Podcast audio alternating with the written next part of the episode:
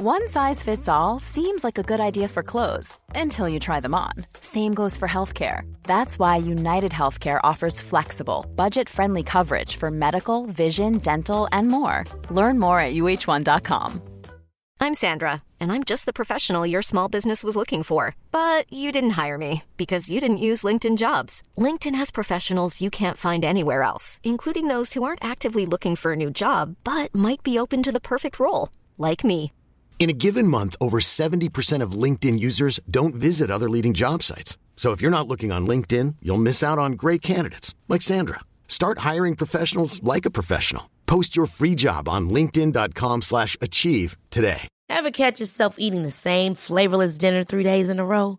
Dreaming of something better? Well, HelloFresh is your guilt-free dream come true, baby. It's me, Keke Palmer.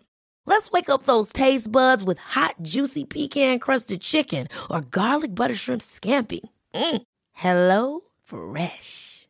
Stop dreaming of all the delicious possibilities and dig in at HelloFresh.com. Let's get this dinner party started.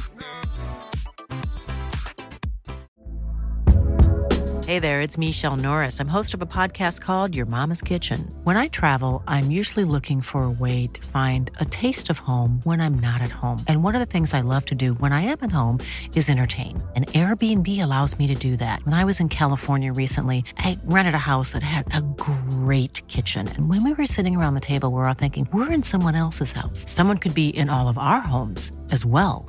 If you have a home, but you're not always at home, you have an Airbnb. Your home might be worth more than you think. Find out how much at airbnb.com/slash host. Welcome to the Football Ramble, everybody. There's been low key celebrations on the streets of Midtjylland, and Sergio Aguero's back in the goals. It's Thursday, the 10th of December. I'm Kate Mason. I'm Luke Moore. And I'm Vithushan Ehantharajah. I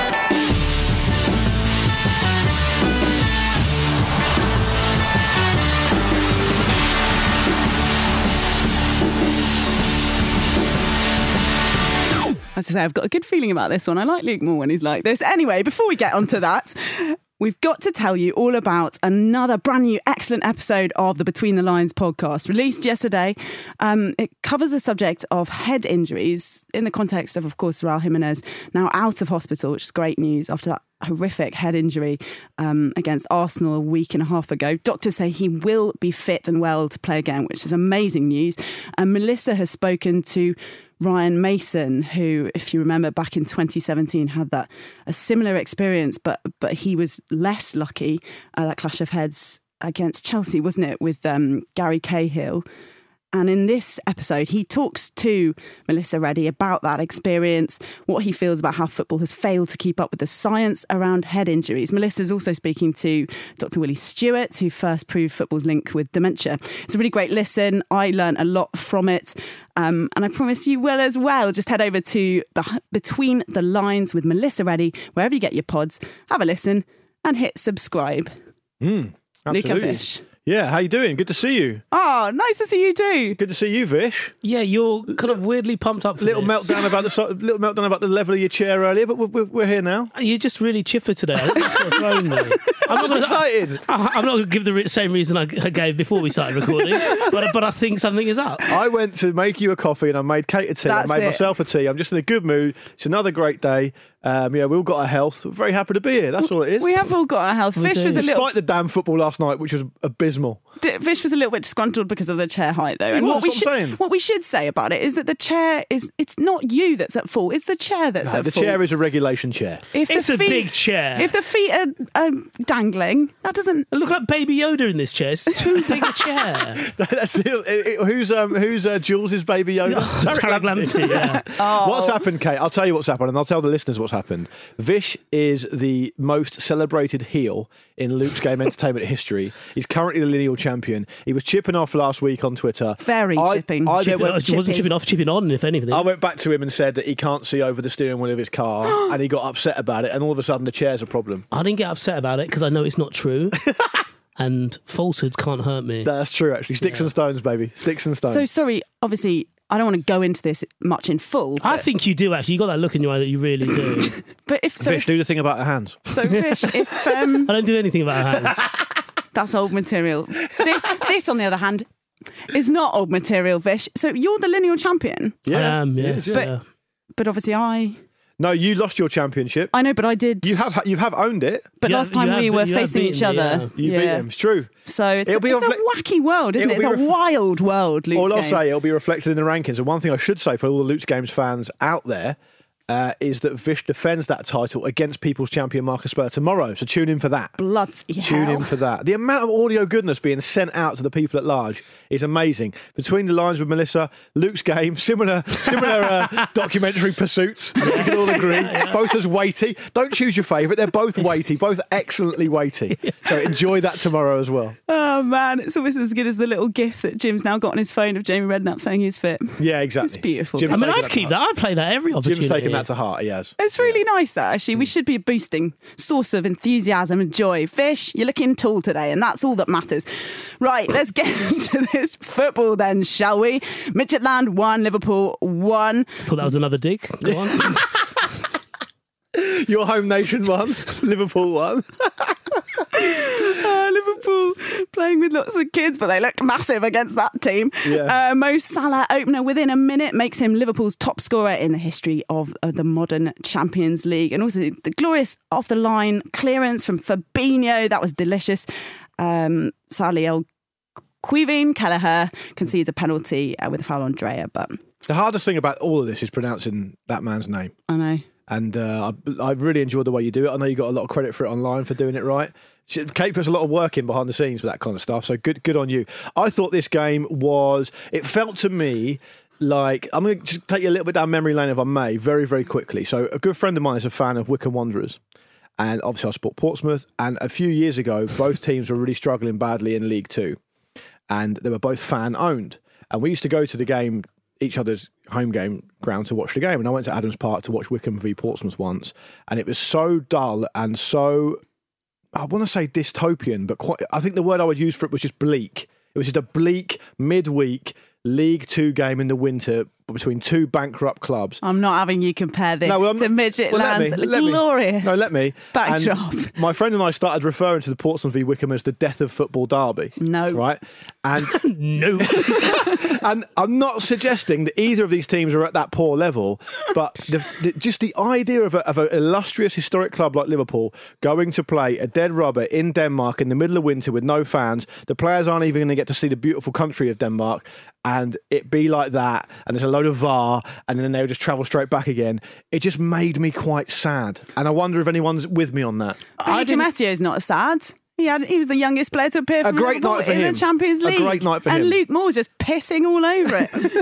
That, I think that made it a little bit worse actually because I, I kind of I kind of agree with you. Have your debut for the one of the world's greatest clubs on the shittest night of all time. Yeah, Would you I- take it? And because Yes. oh, yes, I would. Probably would yeah, probably would. Yeah. Uh, Denmark's lovely as well. It is. Um, but they can't see any of it. That's the point. Yeah, true. But the um, the other part of it that I thought was a bit off was that because they played so many kids, just seeing their breath in the air as well felt a little bit Oliver Twisty. Yeah. And and it and, and to my mind, Jurgen Klopp is a little bit Fagin, isn't he? Yeah, I know what you mean.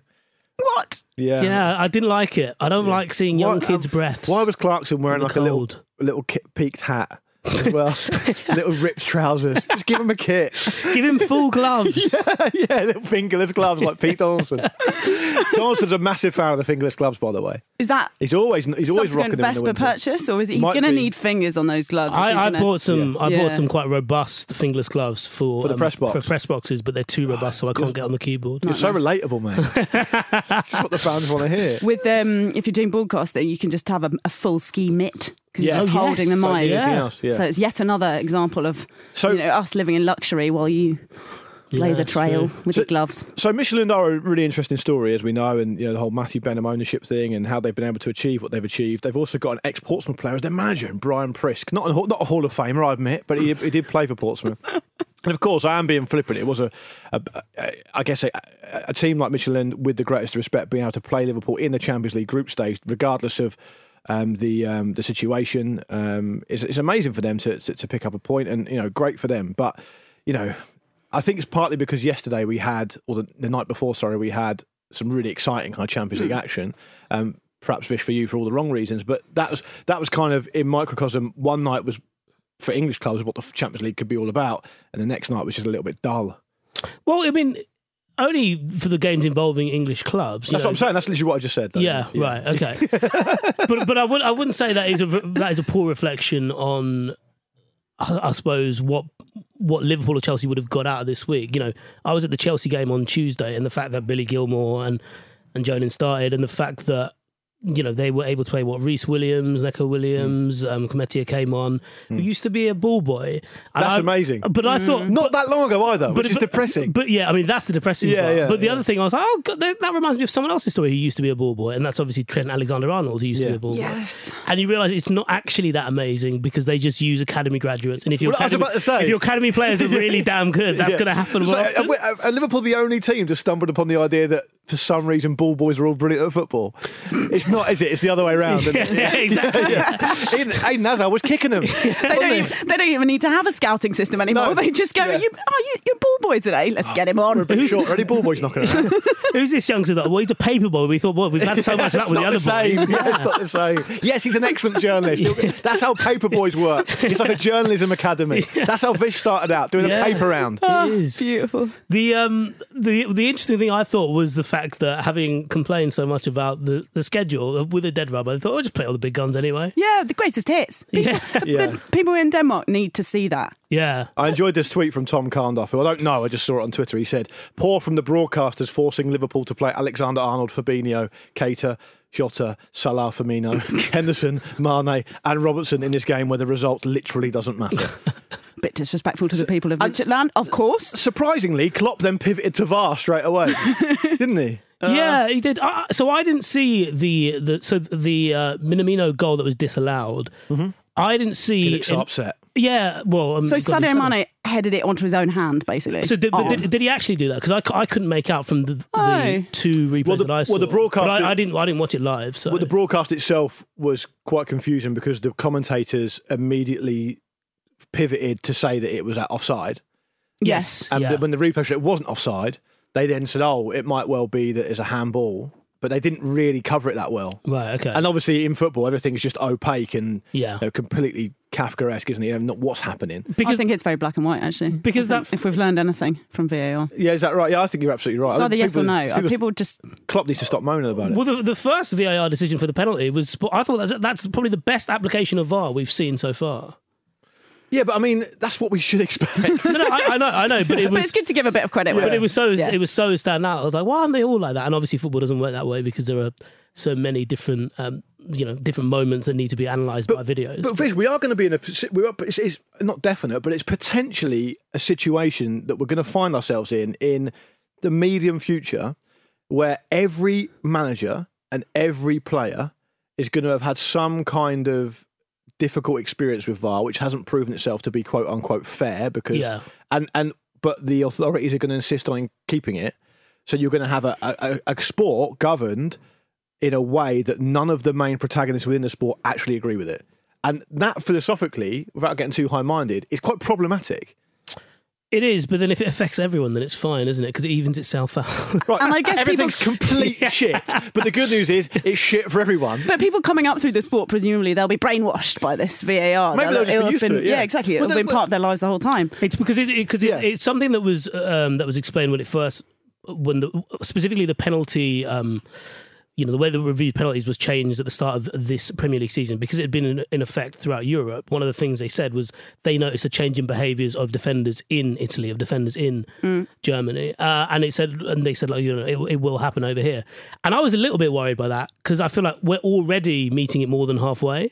And I think there was already an assumption that if we are going to make any changes going forward, we've kind of got to make it as a collective. We can't really do so as Yeah. a league outright, Yeah. certainly to my mind. Yeah. No, I think that's right. I, th- I think, um, you know, I, I, I wonder why Klopp kind of suddenly decided to say this now. I mean, there was, there was talk of Conte piping up as well yesterday. Conte had a big row with Fabio Capello. Why do you reckon. Conte was not in a good mood, eh? He's always in a bad mood, isn't he? Yeah, I know, but he'd Always- also- always angry. Well, no, well, it's obvious why. they- you, you know why. Everyone listening knows why. But I'm just saying, it, it feels to me a bit like this is a hill that the officials are going to die on, come what may. Yeah. And you're right. Once you let the genie out the bottle, very difficult to do anything. I mean, you, it's hard to get a consensus on a lot of things in football.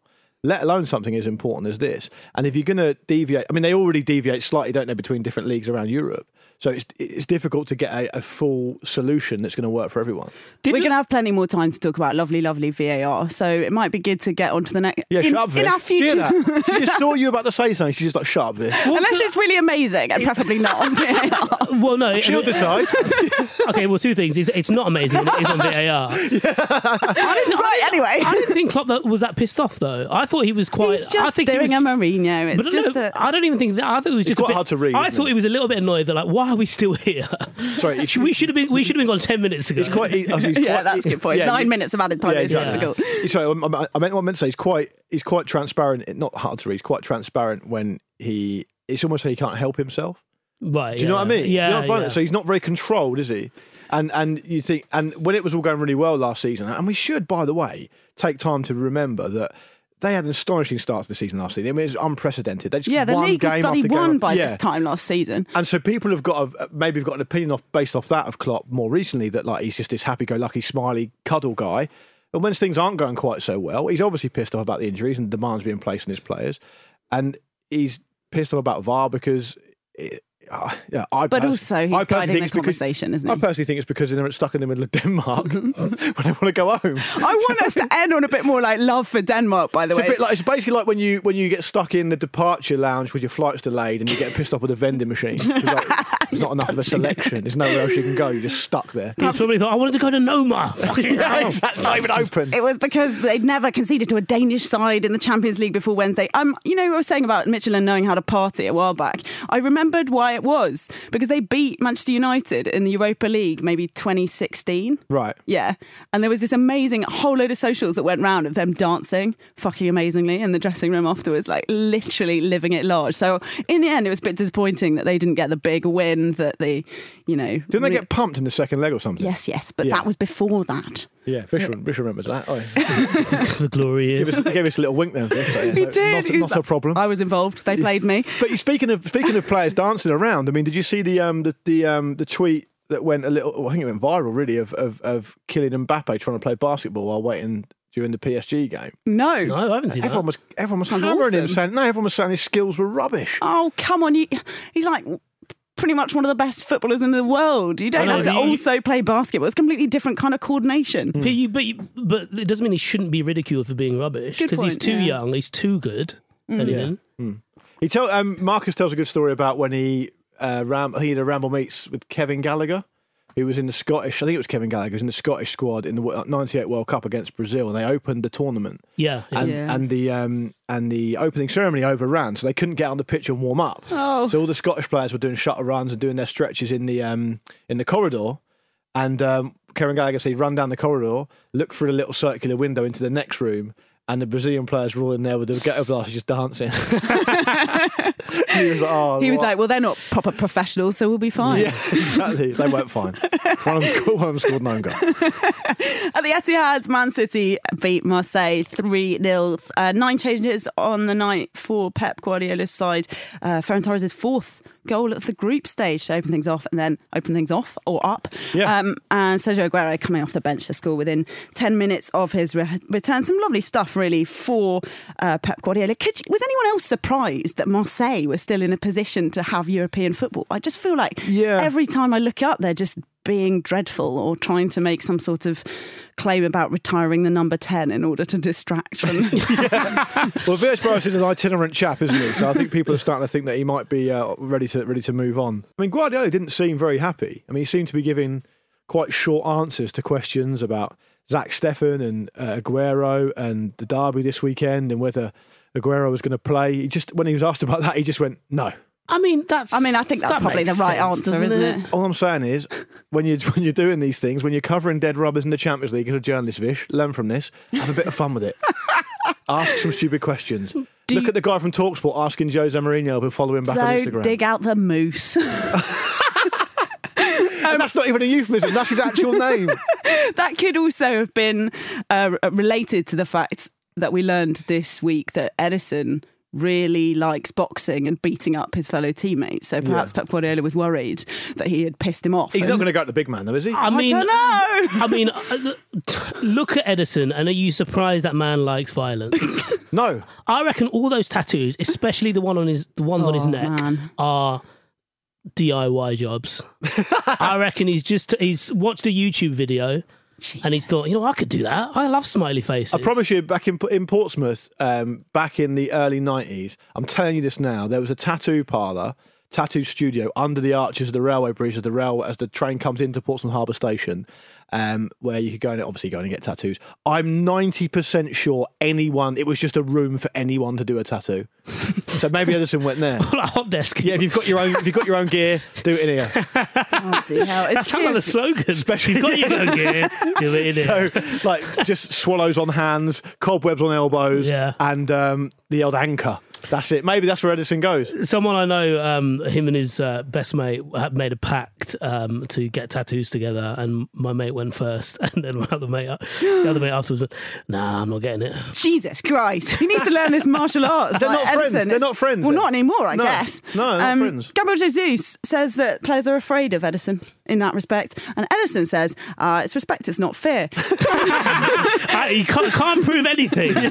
Can't prove anything. Sometimes I don't know how to control strength very well, and I end up exaggerating a little. The guys Lenny from Mice. have already, oh my God, the kitten is dead. The guys have already complained that I punched too hard. You've taken his head off. the, the You've right, taken his head off. the right cross has power. Do you box much? The right cross has got power. like I like the way that he's made it passive. That Yeah. it has power. It's like something outside of my body. I don't. Imagine I don't being control it. Imagine how much of an alpha you have to be to be an alpha in a top level professional mm. football dressing room. That's what I would say. You know, and, and, and, and we talked earlier about Brazilian players just liking to having a dance. That's a stereotype. They also like martial arts. They do, don't they? Yeah. Ederson's Yeah, obviously one of them. Yeah. Oh my god! He also put Yaya Toure in a chokehold. We played a lot. He's an old man. Says Ederson. Once in the locker room, we ended up catching each other, and I put a rear naked choke on him. He was like, "Ed, Ed, Ed, stop, stop." I think he's too old. Age weighs a little too. Bloody hell, to dig as well. Yeah, I think I think a rear naked choke is just a move. Don't Yeah, they're not both naked. Yeah, it's not like the James Sorry, Beattie mate. Tony Pulis scenario. It's just that they were in the locker room. I mean, it could have been a rear naked naked choke. could have done. Yeah. could have. Been. I don't know what the edits Or have been on this. A rear naked choke brackets naked. Naked. Yeah, a naked rear naked choke, I guess, would have been how it would have gone anyway. Does anyone want to talk about the wa- actual I, game? I want no, not really. I wanted to um, ask Vish if he had to um, if he had to kind of take on one on one. In, in, in the octagon, as I believe they call it, Yeah. one of the Man City players, who would you choose? One of the children. Ball boy again. Yeah. Back to the ball boy. yeah, I could take on a ball boy. Yeah. That'll be his gonna- origin story. What about that kit man who likes dancing around in front of them and stuff? Oh, I Yeah, think actually he might have some moves Probably has. because Yeah, he's so he you know when you're so involved in the band. I mean, some moves um, f- in terms of fighting. Imagine being felled by banter. What's he good at? He's good at banter. He'll Yeah. take you, yeah. Yeah. I feel as though that is how you fell people. you're Floor you, selfish. floor you with a wry observation. that's um, that's your modus. I reckon. I, I was trying to think of. So are you going to cut Vish off now, Luke? Yeah. Is that I was what- gonna Vish, say- stop being so boring. you put it. You put it in my head. That I I've got suddenly fight- remembered the game. I was like, oh yeah. You put it in my head that I've got to fight someone. I reckon. I reckon he'd hurt me and he might win, but you got to fancy a chance against Raheem Sterling.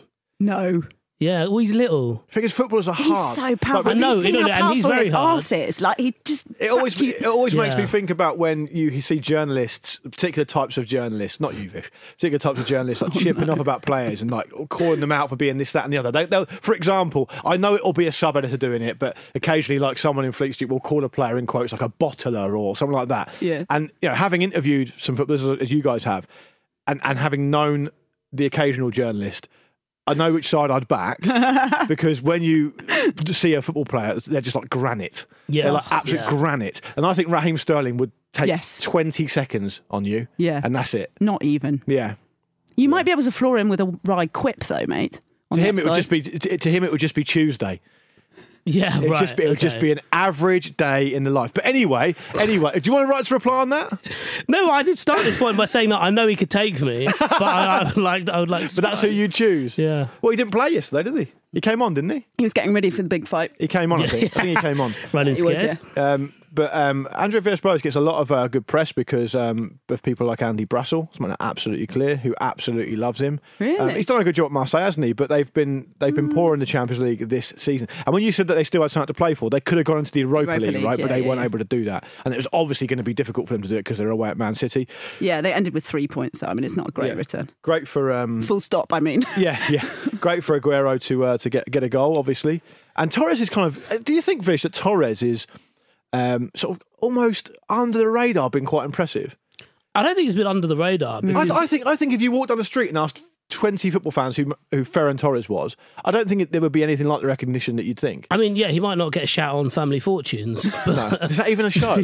Still. well, it's one of they ask people in the street about random. Oh, yeah, sorry, yeah, fair point, yeah. But no, I think because he's been one of the few forward players who's been good for them. I think if you if you look at how certainly the best work the City have done this year, and it hasn't been a good start to the year for them. You know, Cancelo has been someone who stood out as a player who is pretty incredible on both flanks, and and Ferran Torres has been the exciting one really because they have been a bit too static up But, he, front. but he's done his best work in the Champions League, hasn't he? Yeah, yeah. Well, and then internationally for Spain as well. Yeah. So I think a lot of people are aware of what he's been capable of, and um, you know, I, I, you know, you mentioned Aguero there. That's someone who, you know, him coming back. I think it's only his second goal this season. I think he's only played five or six games this season as well. Aguero. Man City are a curious case this season because if, you Yeah. if, you, if, if you turn it back onto the Premier League, you look at um, bookmakers, they're still, I think, second favourites, um, and they're still people still have given them a huge chance. But they've they've got a lot of teams. I know it's early on still, but they've got a lot of teams above them. You know, they've got a lot of. It's not just the points. Remember, it's the teams you've got to overhaul as well. And I think people are expecting them to properly hit their straps at some point. Um, not quite happened yet. And as I've said repeatedly on the show this season so far, waiting for a team to stamp their authority on it, and it's not been Man City so far. So I think they're probably on that basis. You know, you, you wonder what's going to happen um, over the next, you know, the critical Christmas period. Really, Decent moment to strike, perhaps, Hmm. for Manchester United at the weekend. Little God, George. God no. it's all right, Vish. We'll do that tomorrow. You're in tomorrow, so we'll cover Little George to Old Trafford on Saturday. We shall see. Um, there's also plenty of, don't forget, all the detail on the European teams in On the Continent today. That's out later. There was a hat trick from Neymar in the restarted PSG Istanbul Basaksehir game. Lovely uh, show of unity in that one. That finished 5 1. UEFA obviously investigating what happened on Tuesday night into some, yeah, as you mentioned, some extraordinary scenes and also some some uh, irritation, let's say. So there'll be plenty of that for you on, on the continent. Dotun and Andy, joined by Miguel Delaney. Lots and lots of topics this week. And also, I'm sure they'll talk about the sad loss of the great Paolo Rossi. Head over to Football Ramble Presents later or right now. You can pause this, get on it. Subscribe now, and Yeah. it drops in your phone. You can. You don't even need to pause this. Really, You laughing. You're laughing. you can just. Yeah. Oh, in fact, we're about to get a break, so Yeah, maybe do do it it, right now. do it now.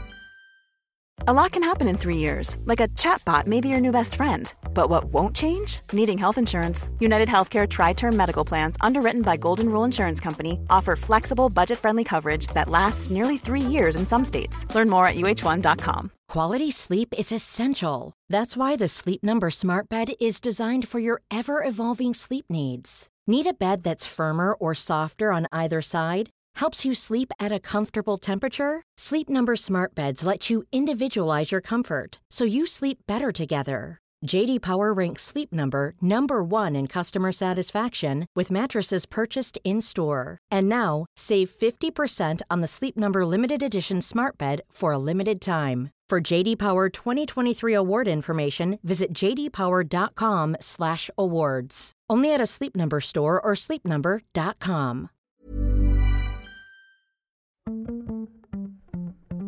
This episode of the Football Ramble is sponsored by BetterHelp. Life throws many different challenges at us, and as a result, we all have our own sources of stress. Whether big or small, those stresses can impact our lives in unpredictable ways, and if we don't address them, they can have an outsized and unwanted impact.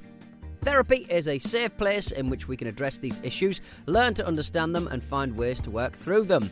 Having therapy can be beneficial to anybody, not just people who've experienced major traumas, even if you may have not considered it before. It could be simply a time for you to get things off your chest, a way to learn positive coping skills, or how to set boundaries. Ultimately, it can be whatever you need it to be. If you're thinking of starting therapy, give BetterHelp a try. It's designed to be convenient, flexible, and suited to your schedule. All you have to do is fill out a brief questionnaire, and BetterHelp will match you to a licensed therapist. You can even switch therapists at any time for no additional charge. Get it off your chest with BetterHelp. Visit betterhelp.com forward slash ramble today to get 10% off your first month. That's betterhelp, H-E-L-P dot com forward slash ramble.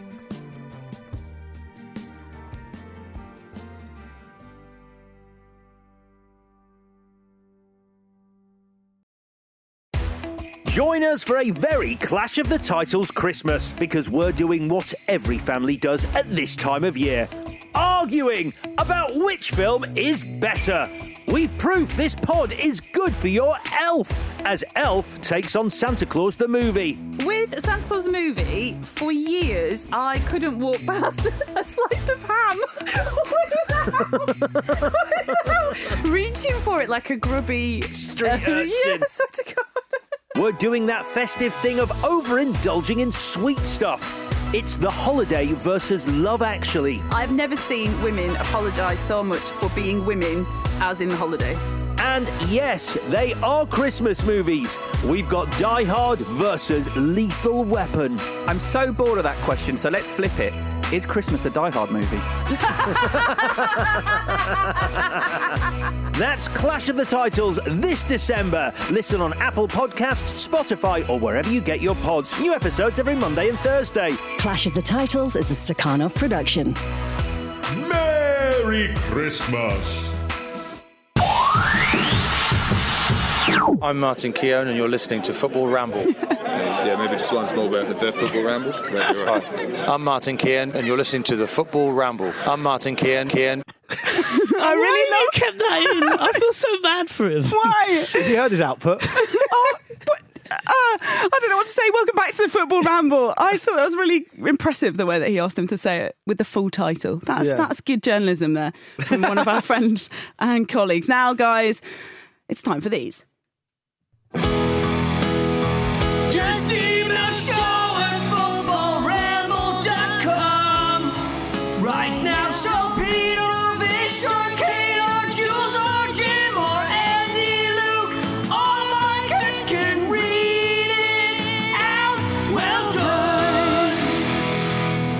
Yeah, as podcasting's most obnoxious jingle indicates, uh, it's now time for emails. And we've had one from Oliver Thornton Hale, who says Dear Ramble, in these troubling times, it's important for us football fans to keep the sport alive locally.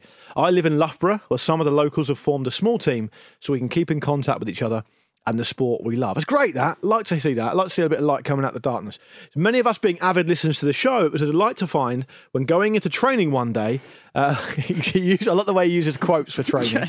Um, he says more of just a loose kickabout. Uh, there are probably cans involved. Um, that the manager of the team had gotten his mum to sew the words "fire in the belly, head in the freezer" into all the tops where the Oh, logo my would be. me. It has now almost become the slogan of the team, almost disappointing.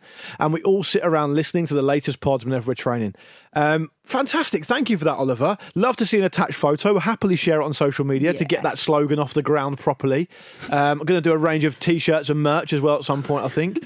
Maybe Um, this guy's mum could do it. Sounds Get like in she's touch. across this. Get in touch. If she's, Yeah. if she's a whiz with the sewing machine, sounds good to me. There will be, of course, as I've already said, another edition of Luke's game tomorrow where the man sat to my left um, will be defending his title against People's Champion Marcus Speller. Oh, So- it's going to be so exciting, all of us. Yes, and there's also, we'd love to see a bit of footage of this training. yeah, probably won't go for like very long. We should all get tattoos of fire in the belly, head in Down in. Portsmouth, go to that Yeah. place. Why don't you go first, Vish, and then No, that's going to be burned that way. I've got an email from Will Phillips. Hello, Ramblers. Back when I was around eight years old, my dad used to get quite posh tickets through work to go to Old Trafford. As one of the very few children in these well to do areas, amongst a sea of what Roy Keane would describe as the prawn sandwich brigade, just going to interject here. Nothing wrong with prawn sandwiches. Let me just say that. Presumably Oliver Thornton Hale would have been there, based on that name. I often got quite favourable treatment from the staff and former players. At, mid, at a midweek Champions League game, a man approached me, hold on, gave me a jovial jab in the stomach and asked if I'd like to go and meet a special oh guest. God, what is this? I was then led to the front of an unbelievably long queue of waiting people to a man sat down signing autographs. My guide introduced me and then got this man to sign my programme. I returned to my dad, who with pride in his eyes asked, So how was that? My reply, Well, I like the first old man much more than the second. Years later, I learned the first old man was storming Norman Whiteside, and the second was the late great Eusebio. Wow. Oh, Youth is wasted on the young. It, really is. yeah. It is. And what, I mean, Eusebio is absolute legend in the house I, I grew up in. It, hushed tones about how great a player he was and all the rest of it. Storming Norman, though, can't knock it. And the song, the Killers named the song after him, didn't they? I did. No, yeah. so you can't can't argue with that. Um, it's quite funny when you think of um, being that young and meeting someone so sim- like so that sig- signifies such a lot, and it's kind of wasted. It's it's really interesting. Have you ever met anyone famous, Kate? Never in my life. Nah, exactly. See, don't remember it. I um I met uh, uh Rory Bremner at, at a, and, he, and and he's the ultimate famous an impression person. of well, he, he's he's, a, he's, a, he's the most famous person you can meet because he can do impressions of all the famous people in the world. That's all you need. Yeah, Just he's like a Swiss pocket knife as a celebrity. Who have you he? met? Everyone. Well, I met Rory Bremner once. But, um, what was his standout for you? my my my dad introduced me to him because his son went to my school as well, and I was about six or seven at the time, and I obviously had no idea who he was. And my dad introduced me to him because he was like, "Oh, he's funny man. You should meet him." And um, I was like, "Oh, what do you do?" And he he went, "Oh, I, I do impressions." And I was like, and I just went, "Of who?" and my dad was like, "That's enough now. Let's, let's, let's take you back." So, yeah. so one thing that is fascinating. I, I've met, I reckon, I've met three celebrity impressionists in my various work, and that none of them can communicate apart from through impressions. They do them all the time, so they just oh. do them. It's like method acting. Yeah, they, they- it's, I think it's the way that they express themselves. Have you met? So like Jim's not like this, which is refreshing. But the, I, have met, a few, but I've met a few Yeah. comedians who don't laugh. Right. Who like just can't laugh at other people's jokes. Like it's a commodity that they. No, I, I it's think too I think scarce your, to joke- your risk. jokes aren't very funny, man. That's what it is. No, it is, but I'm a comedian, so I don't laugh at other people's jokes. They've done you there, mate. You will have a look at that. He's so straight. Yeah. Yeah, all right, mate. We think you're funny though. Yeah. We're just, but we're not in the profession, I guess. No, shout out to Will Phillips though for meeting uh, Eusebio. That's great. I'm very jealous of that. Oh, man, and he can reflect on it anyway, can't he? And that's the main thing. It's like when um, we went to. He can reflect. That's a great story to tell. We we went to. In a sense, he dissed Eusebio, is what we're getting from this. I don't think Eusebio would have noticed. No, it's fine. Um, when when me, Pete, Jim, and Marcus went to a semi final at Wembley Stadium once, uh, it was Liverpool. I think it was Liverpool Everton, and uh, we got separated into twos. I can't remember who I was with. I think I might have been with Pete on one side and Marcus and Jim around the other side. Is that in case you fought? Probably, yeah. And we got and we and you got bookends. You got to put you got to put you got put in this little little place where you could have a bit of food and stuff.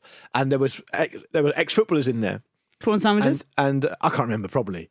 And um, we met someone completely underwhelming. I forget what it might have even been. It might have even been Martin Keown. It might have been. Guess who they got the other side? Claudio fucking Caniggia. Stop. A legend of the South American game. A legend of World Cup '90. I can't Fuming. believe you've forgotten who the underwhelming That's how bad it was. is how bad it was. Also, the idea that you go, sorry, can we? Can someone take this back? Can we get something else? But we didn't know. in your corporates. We didn't know they had Caniggia. We didn't know till after. We assumed it'd be shit on that side as well. If you've ever met anyone really underwhelming in Yeah. football, email us, show at footballramble.com or tweet at footballramble. Another example, like when John Jensen told my friend when he was about eight years old to fuck off. You know, it's a great story. Do we tell What is this telling children to fuck off thing? Hmm. It's very unusual. Ask John Jensen. Okay. Could have done it last night. He might have been at the game. Yeah. Yeah. One for a ramble meets, maybe. Yeah. Yeah. yeah. Get your mate to do it. Yeah, yeah, exactly. Lock the door. I've been waiting for this moment all my life, John. Fuck off. That's it. like a shit man they're taken. Thanks for coming in today. Let's get you settled down. Let's test the mic, shall we? Yeah. Fuck off. Yeah. Beautiful. Anyway. Anyway, let's talk about Sheffield United, shall we, guys? I think they deserve a bit of um, support. Yeah, maybe they do. Well, look, I mean, uh, Finn, who's assistant producer for, for today and, and for every day, in fact, he's a big Sheffield United fan. And I said, um, Finn, I mean, it's be interesting to talk about Sheffield United today because they're quite a, you know, quite a, a v- interesting story based on what I've done this year and what I've done last year. Um, and I said, just put a couple of bullet points in the running order about how bad they are. And he's done seven of how shit they are. Why, so yeah, and why? How is the running order, you know, damp from tears? it's more, it's more of a therapy It's a digital him. yeah. copy. I don't Anyway, know. Finn feels much better getting it off his chest. So uh, I think that's really important. But they've, they've had the worst start of any team in the Premier League. And, and part of the reason I wanted to bring them to the table today uh, is because, um, Oh, or wanted us to bring him to the table today, I think NASCAR are under the radar. We're going to talk about things that are under the radar, Vish. You won't give me Ferran Torres. Will you give me No. Sheffield United having the worst start of any team in the Premier League era? Because it's not been spoken about that much. I thought. I mean, I think it has been spoken. Am I just not reading the news? yeah. I, where have you been? So wait, if you so there's this thing, the Premier League table. I know it doesn't Right. really exist until Christmas because does it really count? But if So you it's like a mirage. at it, to a- It's like, it's like the Wizard of Oz. It doesn't count. Yeah. and and but if you look at it, Sheffield United, li- they've got li- literally, to quote Jamie Redknapp, they've got literally one point. Very out of character for you, Kate, to be paying attention to the league table. Can I ask why that is? Do you Yeah. any Yeah, vested yeah. interest What's at all happened? in- Yeah. I don't actually. It's hard for me to look that far down it, to be honest. But um, really, but you know where that part of the table is, though, don't you? I know where it is. Yeah, She can enjoy that uh, trophy they give out in December. Well, I forget what it is now. I like to keep the track. Scottish League Cup. I like to keep track of Jim's team, so I Yeah, just, exactly. I just occasionally glance down anyway. And yes, one point. Yeah, um, I, I think. I, to be fair, I don't think you're wrong there because I, th- I think what a lot of people have seen in Sheffield United's form, um, and specifically in the matches, is that they've played very similarly in, in patches to how they played last season. And I think because we already regarded this season as a bit of an anomaly before it even started, really, Yeah. and I suppose especially so at the start with all those freak results, I think we all kind of assumed anyway that we would regress to some kind of normality. And we saw that a little bit with the way that Everton and Aston Villa dropped off. We're kind of seeing it now in the way that Manchester City and I suppose slightly further above them, Liverpool are coming back as well. But we haven't really seen that specifically in Sheffield United because even Fulham have enjoyed a little bit of a of an upturn. Um, I think Fulham are the ones who've got all the attention. Three or four weeks ago, because they they were they were dreadful, yeah. But people were but- saying that they might not ever win a, win a game all season. Or yeah, whatever so, was. so that's that's what I'm saying. That's why I I think you- you are right because I think people thought that Sheffield United would correct themselves, and it hasn't come to pass. Right. Hmm. Because we're at a stage now where I think only Newcastle and Burnley have shot fewer times than them in, in the Premier League altogether so and, far. and even those shots aren't going. I mean, look, Michael Cox did a piece in the on the XG stat, and Yeah. and, and, and and you know, XG is an interesting piece of uh, information because across a longer period, it's very indicative. And I think if people, I, don't want to kind of jump on people who are criticising XG because you know that's, that's a different discussion. But if you just look at one game or the occasional game on XG, it's not really going to tell you much because you know it's, it's more of a trend situation. And the trend, Michael Cox was arguing. I don't know why I keep using his full name. Uh, was you, it's like it's, It's like Solly March. It's like Rob Lee. Solly March, yeah. or Rob Lee. No one just says Lee, do they? Yeah. Rob Lee. Um, it- it- across the, the, the season, I think Sheffield United have massively underperformed on what they would have expected to score. So it's not only the fact that they're not shooting much, they're not taking those chances either. They've scored five goals in the league this season. I think XG has them down at about 12, scoring 12 overall. I don't know what that would mean in terms of their points, but you'd think that you know an extra seven goals, over doubling their goal tally, would give them a few points as well, and they'd be right in the mix down the bottom. So the problem is, though, Vish, when you get onto that and you start you start then having to think about the character of the players and the confidence and how much they can go on to achieve if everything they do just comes back to bite them particularly in light of that Leicester game which was an absolute sickener oh, and Chris Wilder looked like he was out of ideas or sounded like he was out of ideas after that game I can't remember the exact quote but it was it was pretty bleak you know Yeah. Is it so? Are you? Is the point you're making that there aren't structural issues? There's just effectively it's unlucky. Like the chances aren't being converted because one of the things that strikes me is that they have actually spent money. They spent over 110 million Exactly. pounds since arriving That's in the Premier part of it. League. Yeah. Chris has made some interesting and, and like good, exciting signings. For example, Aaron Ramsdale, Jayden Bogle, Max Lowe, Oliver Burke, Rian Brewster, all like great signings from the looks of things. But let's not forget, uh, because they're talented, because they're young. But on the other hand, you know, they're all 23 or under, they're talented and young. Will they come together to form a coherent side? And do they have that kind of um, experience to dig in when, when they're struggling? Yeah, that's spot on because um, I, I did a piece on West Brom at the start of this season where they, um, you know, I spoke to some people at the club, and one of the things they were looking at with their recruitment was that they realised they needed a bit more energy, so they were going to get younger players in.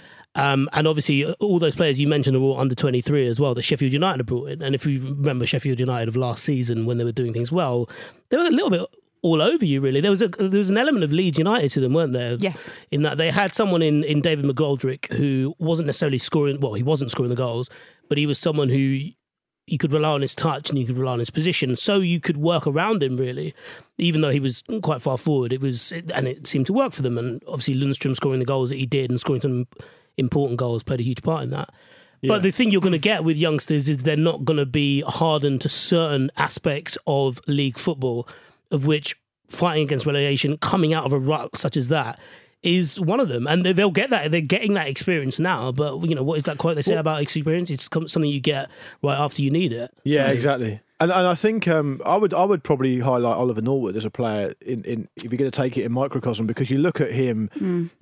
I think you know up until last season where he featured in every game and was really important for them, and whenever I saw him, he, he, he was decent, um, or sometimes even better than decent. Up until that season, his best work was done in the championship, right? So I remember him when he was at Reading, he was absolutely outstanding, one of the best players in the championship at the time. Yeah, he's done a lot of his best work in the second tier, but he comes in. uh, Obviously, they get promoted. He plays really well in the Premier League last season, and he's not really done much this season. He's he's been in and out the team. His form's been poor, and I wonder whether obviously it's too simplistic to say it's just down to him, but that might be an example in microcosm of, of what's starting to go wrong for them. And also they don't, they've not been anywhere near as settled with their with their backline either. Yeah. That- they've they've shuffled that around, but I, I still don't think that is indicative of why they've been quite this bad. I think they've also been a bit unlucky as well. And I said about four or five games in on the show, I said I, I, I wouldn't be worried about them just yet. But obviously now you're getting to the point where you're thinking, can is it possible to, to move from one? po- They need they basically need to pick up what 33, 34 points in their last however many games. Tw- but there's only twenty two. ga- Oh, sorry, what's it about? Twenty seven games left. So it's a big turnaround. They've got to win games that they're not expected to win, basically. Basically, yeah, which and is the a tough problem is situation to be when in. it turns into a trend, doesn't it? And Chris Wilder, like you say, if he seems a bit out of ideas, how's he going to arrest that? Um, you mentioned uh, the Leicester last minute Leicester win against Sheffield United. Um, something sort of quite sweet has come out of that because Jamie Vardy, you know how he quite often sort of slides into Hang the on, corner. sweet and Jamie Vardy. Yes! Unless it's Red Bull, there's no such thing as sweet with Jamie Vardy. Oh, oh, that's Skittles vodka. Yeah, true, actually. That's another one, yeah, that's another one, yeah. Um, he sort of sl- slide tackled the um, the corner flag as he quite often does. the he- optics of that were quite poor, weren't they? well, I guess, but only if you've never seen Jamie Vardy had the, uh, celebrate a, goal, as in the pride flag on it. Yeah, because so it's Rainbow Laces Week Yeah. uh, this week, and the idea is just to you know try and help people from the LBGT community plus community feel more f- welcome in football Hmm. um, and so they've got yeah the, the flag on the corner flags um, and the colours and people wearing rainbow laces and anyway Jamie Vardy slid into the flag as he often does but then on Twitter and all these people started mouthing off oh it's because he hates gay people or whatever I mean, even for Twitter. is- I mean, I'm going to say but it's just if no one's seen him do that before, or because they've what never watched. A, anyway, Yeah, So- but even, even if they haven't, the very idea that a football player is going to go right. I'm pissed off about those corner flags. in the middle of a game, in the middle of a game, I'm going to kick the shit out of one. it's not going to happen, is it? anyway, he did demolish it. They it snapped like It was amazing. didn't I mean, it? It's kind of bizarre. One thing I would say about it is he did it properly. yeah. But I'm also seen the picture? concerned about how yeah. I'm also concerned about how corner flags are made these days. I don't think they can be that solid because they're dangerous. Imagine if you ran into a, like a robust tree trunk of a. yeah, but you don't want it. You don't want it shattering. You want whatever the equivalent is of non-shatter glass, right? That exists. There was a So guy. it snaps, but I know what you doesn't- mean. Yeah, because those sharp, those shafts can be quite sharp. Yeah. There was a guy um, at my university who's who, a rugby player, obviously, who Drank his own piss, yeah, yes, but that's not the story I'm going to say. He, he shat in someone else's shoe, Dirty that's pints for enough now. That's enough now, both of you. He, he tackled. passed it backwards. he- Sorry, go on. yeah, Turn You- up to you have lectures in a blazer. You have to, yeah. That's a bit rich. he, he tackled a hedge, right, as a bit of banter in quotes when he was drunk, and had a big metal spike a pole in the middle of it, Oh, and, broke, and broke his shoulder, and it kind of put me in mind of that because Vardy did properly shatter the flag, and you, but you. You don't want them to be made of anything other than breakable material, right? Because otherwise it's going to be dangerous. Yeah, fair he shouldn't be doing that. Should that be a yellow card, Vish? snapping the corner flag. Yeah. Um, it was the damaged property, isn't it? It was the yellow. Oh, you got a yellow card. Yeah, No, yeah, you you got a yellow card for it. Yeah. Okay. Okay, is that ungentlemanly conduct? Overzealous celebration. Oh, oh yeah, fair. Get fucked. uh, that's the, that's the uh, f- forget VAR. That's the law I want out as quick as possible. That you can't be too overzealous. The only thing you should get booked for is planning a celebration. No, I, I ain't got a fair problem with enough. that. when, no, the, I- no. when the Icelandic team kept doing all those wacky ones. When it crosses over into wackiness, that should be a yellow So are card. you pro the US national team celebrating their 11th goal in the 13 0 against Thailand? Yeah. Oh, you are? Yeah. Oh, right. You just think you've got to celebrate every goal like it's your last or There's, no- first. there's nothing wrong with. There was nothing wrong with the American Thailand thing. No, I don't think so. It's not their fault. No. Is it? I mean, if you're going right up into people's faces, then that's maybe a little bit different. That'd but celebrating funny, it is fine. I just think I think a referee should be able to make a decision and say you've crossed over into wackiness there. The yellow card is for wackiness, and put that in the laws of the game. Wackiness. I'll, I'll see VAR. I'll, I'll do VAR with that. Let's look at it again. See if it was too wacky. I'm fine with that. Overzealous, no. Do be as zealous as you want. Asprilla with the corner flag and the shirt over the over the I love that. Yeah. I love that. Fine. The Okay. thing is, though, We're when supposed to be enjoying ourselves. we are Yeah. supposed to enjoy it. one of the things you need to remember though is when you slow it down, everything looks wacky. That's true. So- actually. That's You watch true. something a thousand times, you're seeing wackiness everywhere. Yeah, exactly. Uh, what, what I would say about the Vardy thing, I thought I haven't actually said what he did, by the way. He signed the flag Sorry, afterwards yes. and then sent it With Fox's to pride on it, yeah. Fox's Pride, yeah. Yeah. Keep up the good work, he he said, and signed it with his name. So, um, yeah, it's a sort of symbol of their relationship, Yeah. his relationship with the community, and a quite a nice thing to do with a broken flag. He didn't want that to go public, actually, but uh, Rebecca Vardy Instagrammed it. Colleen Rooney Instagrammed it, surely. Who knows? Who knows? Do You're going to say something, Vish?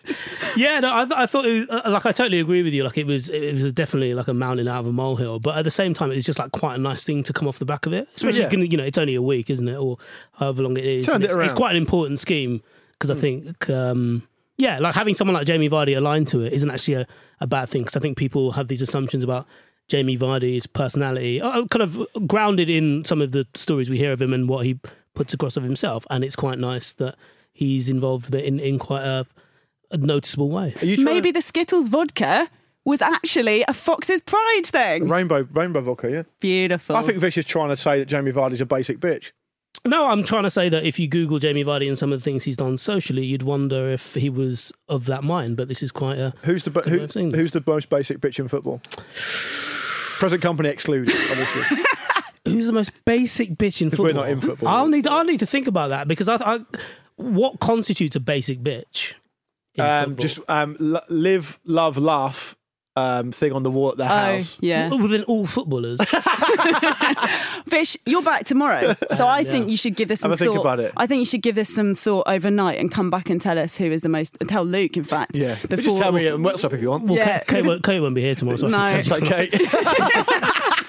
Uh, tonight in the Europa League, Celtic up against Lille, Leicester versus AEK Athens, Lech Poznan, Rangers, Dundalk, Arsenal, nice one, and Spurs against Antwerp. Those are key ones Yeah. you'll be looking out for tomorrow. It is, of course, you, Vish, you, Luke, and Marcus in the hot seat. Yeah. Before we go, can I just say uh, I take no pride in saying this. I've got no beef with either team, but it would be absolutely fucking amazing if Dundalk beat Arsenal tonight. Let's all get behind that. All right, We've got to get behind that. we're out of here getting behind Dundalk. Say goodbye, guys. Say bye, Luke. Goodbye. Bye, Vish. Bye. Bye, everybody. See you next time. This was a Stakhanov production and part of the ACAST Creative Network.